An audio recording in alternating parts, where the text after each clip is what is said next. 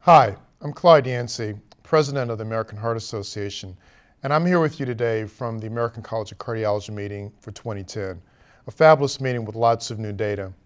One of the observations and one of the disclosures that occurred during this meeting is a renewed concern about implantable cardioverter defibrillators. It's important that we calm the public and we calm the physician group. Let's remember that the most important advice we can ever give to our patients and the most important advice we can follow as physicians is to always be evidence-based. When we're evidence-based, it means that we put together the best medical regimen for our patients that reflects the appropriate medical therapies and where indicated, the appropriate device therapies.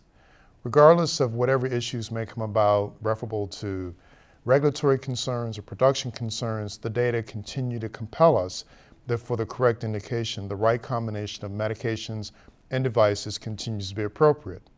Moreover, for our patients who really count on us for relevant, credible information, we must continue to press the importance of treating our patients with those drugs and devices for which there's incontrovertible evidence that they are indeed effective. So I would caution you to hesitate to make any dramatic changes in your care for patients. We need to work through all the details about drugs and their safety, devices and their safety. But in the meantime, the drugs that are approved for heart failure or left ventricular dysfunction or ischemic heart disease or hypertension remain the drugs that are approved.